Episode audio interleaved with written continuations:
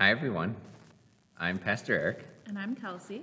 and we're here to welcome you back to another exciting episode of The Good News in Harry Potter. Today, we're going to be talking about Harry Potter and the Chamber of Secrets, Chapter 2 Dobby's Warning. So, Kelsie, what did you like about this chapter?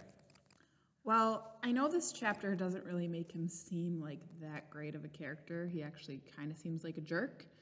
But Dobby is one of my all time favorite characters. So the fact that he's finally in the story was really exciting. You have his big green eyes staring at Harry Potter.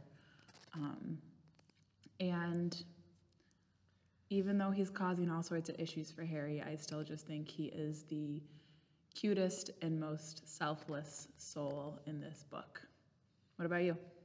Yeah, I really enjoy Dobby as a character. I mean, uh, people, if you are just reading along right now, Dobby seems like a pretty terrible person, but I trust you, spoiler alert, he gets better. Yeah. But he's really terrible in this chapter.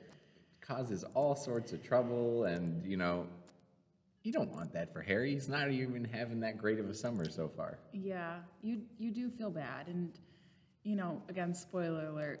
A lot of times when Dobby tries to help, it kind of turns into a mess. But I think that's just part of his charm to me. He's a well intentioned little house elf. Yes. But D- Dobby here, he sets off on a series of events that just seems to cause Harry headaches. He messes up uh, Uncle Vernon and Aunt Petunia's big business dinner um, uh, with first dropping a cake, and then uh, uh, because of the magic that was performed, uh, there's a, an owl that swoops into the house um, and frightens the uh, the wife of uh, Mr. Dursley's business partner, and it all just ends terribly. And the wrath that we know that the Uncle Vernon and Petunia have for magic just have a chance to just come out and wrath themselves on uh, on Harry here. Yeah, Harry's consequences are bad in three ways. He ends up having bars on his window and is stuck in his room. He's potentially in trouble with Hogwarts because they think that he performed the magic outside of school. And now the Dursleys know that Harry's not allowed to use magic outside of school. So that last little bit of threat that he had to the Dursleys that were making them be somewhat pleasant to him up until this point is just shattered. Yeah, he, he essentially becomes a prisoner. They build a slot in the door to slide in food that he has to share with Hedwig. Uh, uh, He only gets to go to the bathroom twice a day. That just it just sounds terrible. You you wonder, you know, if anyone looking around this neighborhood and sees the bars go up, if they would think, hey, you know, maybe we should call CPS on yeah, these people. I really wonder how they never get called during this. So we have Harry go through all of this extra trouble, and we find out that Dobby's the one that's preventing uh, and enhancing his feeling of isolation because he's been holding off on the letters that Harry's friends have been writing him from uh, Ron and Hermione and Hagrid, and so he just comes with a stark warning and says Harry Potter can't go back to Hogwarts. Yeah, and with no explanation too. So I think in Harry's shoes, that's the hardest part. He's like, "Why can't I go back to Hogwarts?" And it's just you can't. And if he starts to say any more, Dobby freaks out and starts punishing himself. Yeah, uh, we get this. Dobby has this very exaggerated sense of penance, and it's from bashing his head into cupboards or telling about how he's going to slam his ears in ovens. Dobby doesn't seem like you know as bad as Harry's life is at the moment. Dobby doesn't life doesn't seem that great. Yeah, Harry even thinks to himself at one point, you know, I thought I had it bad with the Dursleys, but this seems even worse.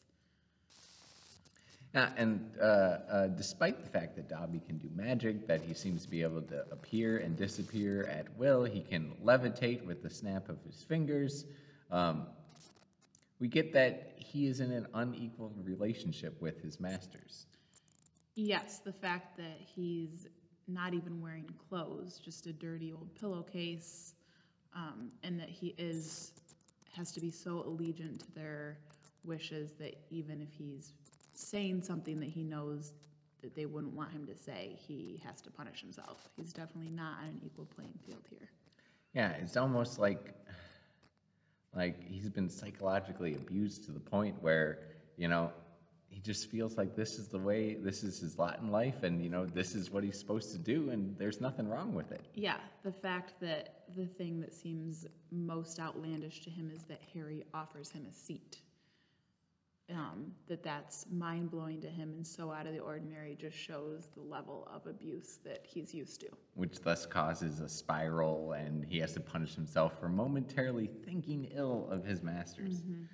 So, Harry's just blatant bottom rung kindness that he offers to Dobby is enough to just throw him into a tailspin here. And so, I really think that Dobby and his relationship is the focus of this chapter because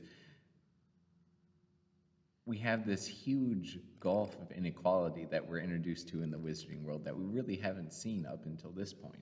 Mm-hmm. That there's haves and have nots in the wizarding world and then also in the magical creature world. And I, I, I don't know what we can describe this other than just abject slavery. Absolutely. And it made me think of the story of Jesus and the Samaritan woman at the well, of that whole concept of there being haves and have nots and people that you can talk to and shouldn't talk to or are supposed to treat a certain way. Um, just like the woman at the well said to Jesus, You know, I'm a Samaritan, you're a Jew, you shouldn't be talking to me. You definitely shouldn't be asking me for water.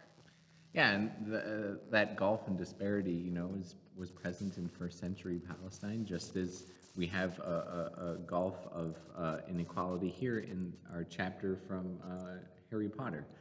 Uh, and the good news, especially in that story of the woman of the well, is that there's something new coming. Jesus tells this woman about there is a time that is near when neither the Jews in Jerusalem nor the Samaritans here on Mount Hebron will be worshiping in the way that they used to because salvation is open to all. And this perceived gulf that exists between Jesus and the Samaritan woman is going away, and that they are both equal in the redemptive grace of God that is coming as long as they uh, that they won't worship like they used to, but they'll worship in a new way in spirit and in truth.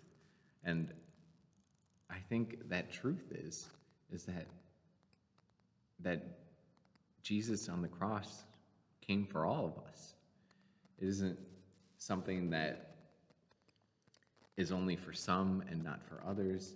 It is the breadth and width and depth of God's love is greater than we can ever possibly imagine, and thus lifts all boats in this sea. Absolutely. And I think that one simple line that Dobby said to me really spoke to that of he said to Harry, I've heard of your greatness, but not your goodness.